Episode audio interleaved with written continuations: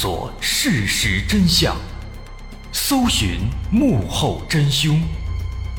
欢迎收听《绝密档案》。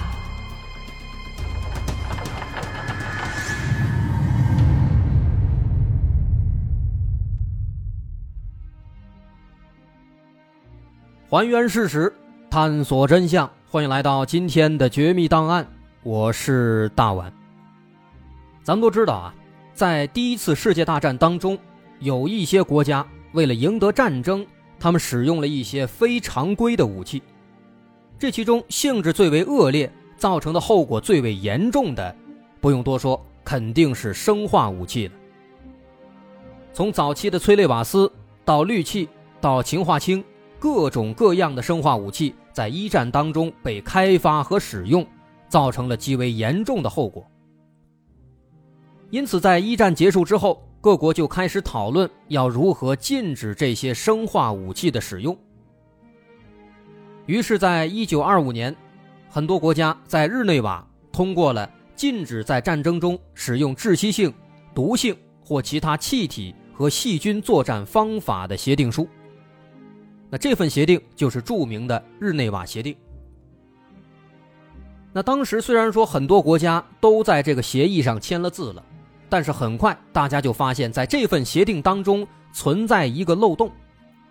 说这份协定啊，它只是禁止使用生化武器，却并没有禁止研发和制造。那这就导致在二战爆发之后，很多国家又开始研究和制造各种生化武器了。那用不用的先放一边，起码自己有了底气足。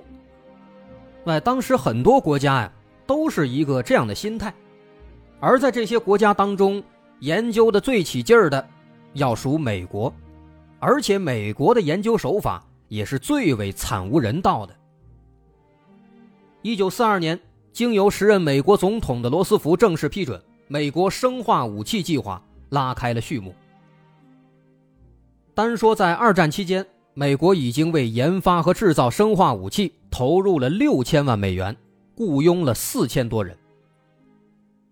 后来二战结束，各国之间为了相互制约，在联合国的撮合下，又颁布了一个纽伦堡原则。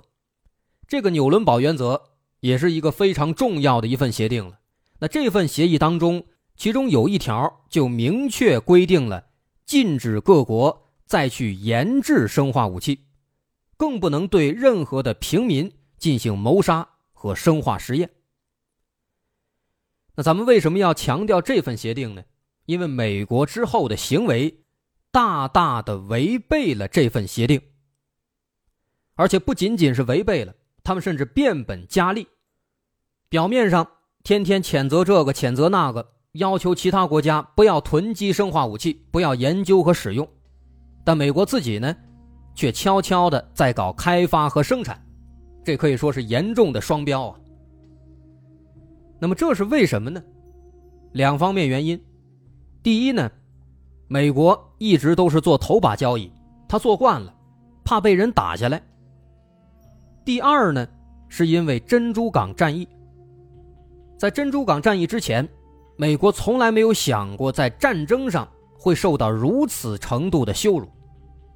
所以当时在珍珠港事件发生之后啊，就让美国对自己的军事实力产生了怀疑，他们自己心里边也没底了。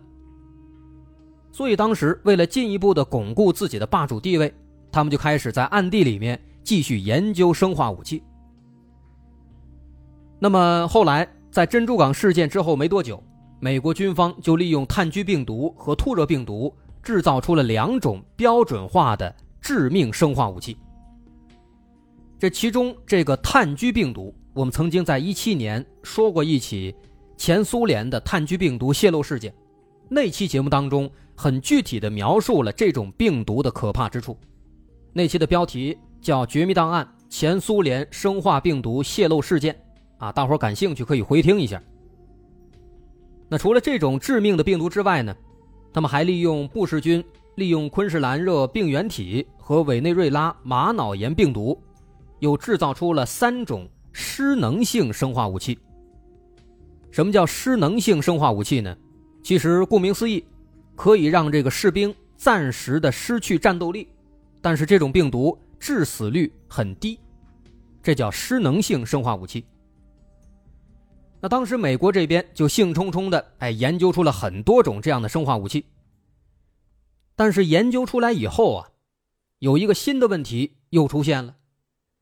这个武器做好了，那得测试啊，看看这个效果怎么样啊。那如果是常规的武器，像导弹之类的，那随便找一个偏远地区发射一下，哎，投放一下，然后记录这个破坏强度，这就完成了。但是生化武器它不能这么玩啊，总不能说直接给扔到其他国家里，那就引发战争了。所以这个生化武器的实验这就成了一个难题了。另外呢，除了这个武器的强度实验，还有一个问题也是美国人一直在担心、一直在意，但又无法得出答案的。什么问题呢？如果说美国的城市，遭到了生化武器袭击，那么这些病毒啊、细菌啊，他们会对美国的城市造成多大的影响？城市对这些武器的抵抗力究竟有多大？那这些问题显然靠想象、靠理论是没办法得知答案的。那既然如此，就只有一个途径了，就是做实验。那么什么样的实验？既能够知道自己研发的生化武器有多强，又能够知道美国城市的抵抗力有多大呢？为了同时得到这两个问题的答案，美国军方就想到了一个让人匪夷所思的办法：对自己的人去做实验，而且他们的第一个目标就是自己的国防部五角大楼。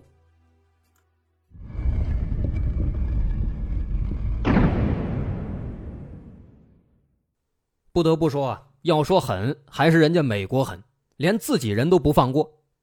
那当时他们对自己人做实验这个想法确定下来之后呢，一九四九年五月，美国陆军化学战部队就建立了特别行动部门，开始制定详细的实验计划。他们的计划呢，其实很简单。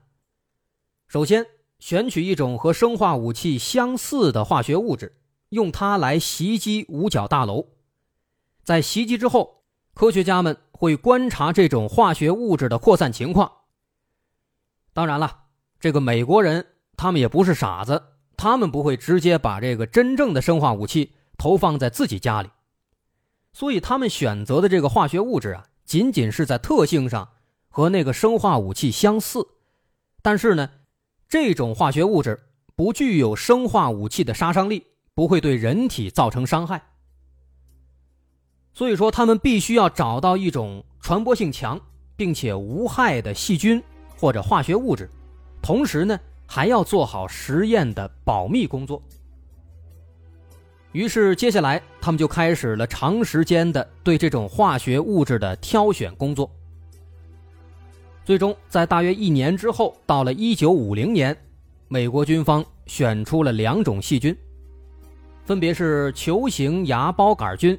和粘质沙雷氏菌，把这两种细菌加以混合，就得到了一种跟生化武器相似的细菌。而之所以要选择这两种细菌，主要是有几方面的考虑。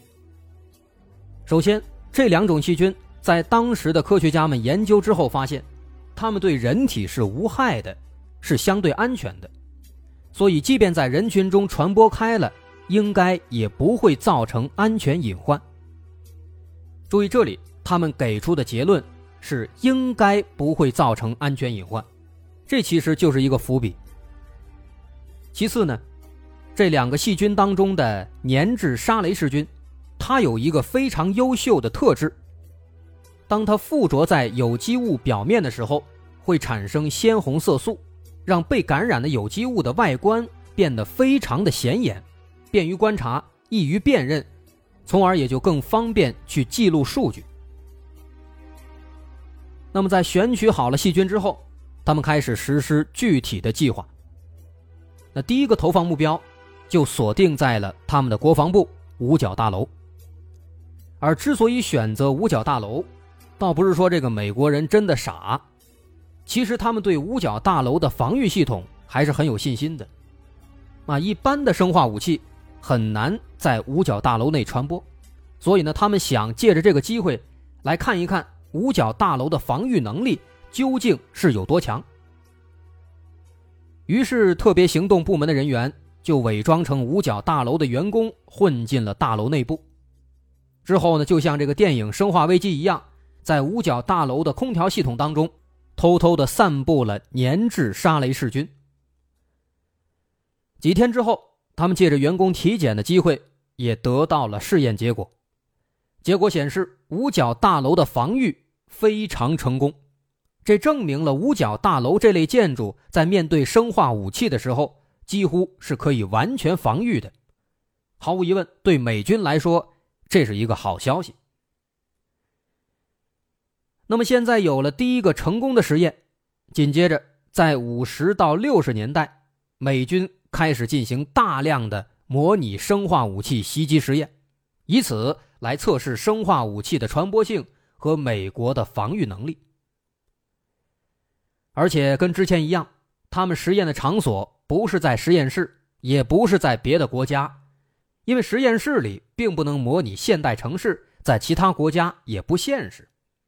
所以丧心病狂的美军就把实验的目标放在了本土的。多个大城市，而这其中就包括纽约、旧金山等等等等美国知名的城市。而其中被实验、被观测的对象，毫无疑问就是生活在这些城市里，并且对即将要展开的生化实验一无所知的普通的美国民众。在一番斟酌之后，美国军方确定了首个投放地点，它在加州。之所以选择加州，是因为在此之前，加州地区还没有发现过这两种细菌的存在，因此一旦细菌感染成功，就会很容易观测到，那么后续收集数据就变得更加方便了。而在整个加州范围内，他们最终选择了旧金山，因为这座城市很有代表性。首先，它是美国著名的港口城市，人员密集，人口流动性强，那如此一来。样本就会比较齐全，再加上城市临海，从海上吹来的海陆风能够有效的让细菌扩散开来，这两点就足以让旧金山在真实的战争当中成为敌人的首选目标。那么现在城市选好了，于是代号叫做“大海泼洒行动”的实验悄无声息的开始了。一九五零年九月二十号，一艘美国海军军舰十分反常地出现在了旧金山的港口，但这个情况并没有引起市民的注意。其实，在军舰上装载着几百万加仑的细菌菌液，而半小时之后，这些菌液就通过高压喷洒装置被喷向了城市上空，形成了长达两公里的水雾，并在海风的作用下。吹向了整个旧金山。九月二十到二十七号，七天间，美军一直在重复这样的喷洒，直到把所有菌液全部喷洒完毕。随后，特别行动部门在旧金山市区的四十三处地点安装了监测设备，监测感染这种细菌的所有动物和所有人类。就这样，七天过去了，喷洒结束了。整座旧金山就好像笼罩在一层薄雾之下，人们谁也没见过这样的场景，纷纷躲在家里不敢出门。一时间，这座城市就像是电影《寂静岭》当中被迷雾笼罩的小镇，充满了诡异和荒凉。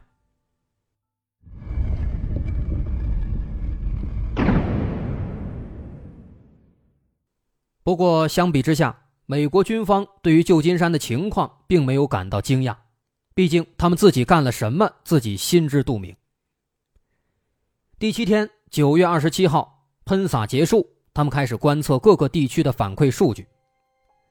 很快，四十三个监测点的报告显示，几乎整个旧金山全部受到了感染，在每公升的空气和水当中，平均可以检测到五百个细菌菌落。这也就表示整个旧金山的八十万居民每分钟会吸入五千个以上的带菌粒子。不仅如此，科学家还惊讶地发现，实验初期的细菌和实验最后几天的细菌结构是不一样的，这说明细菌在短时间之内已经发生了变异。对这样的结果，美国军方感到非常震惊，它证明了像旧金山这样的城市，在细菌战的威胁之下，可以说是非常脆弱的。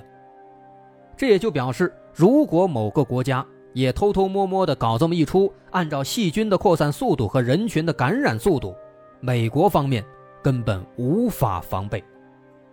如果这次投放投放的是真正的细菌，那么这个城市的居民毫无疑问受到的就是灭顶之灾。虽然极其反人类，但这次实验不用多说，对美国军方肯定是具有重大意义的，同时也立刻引起了他们的危机感。他们开始针对生化武器的潜在威胁制定各种防御措施。但我们要说的是，这份紧张仅仅是暂时的。就在他们准备进行下一阶段研究的时候，更加让他们感到意外的事情发生了。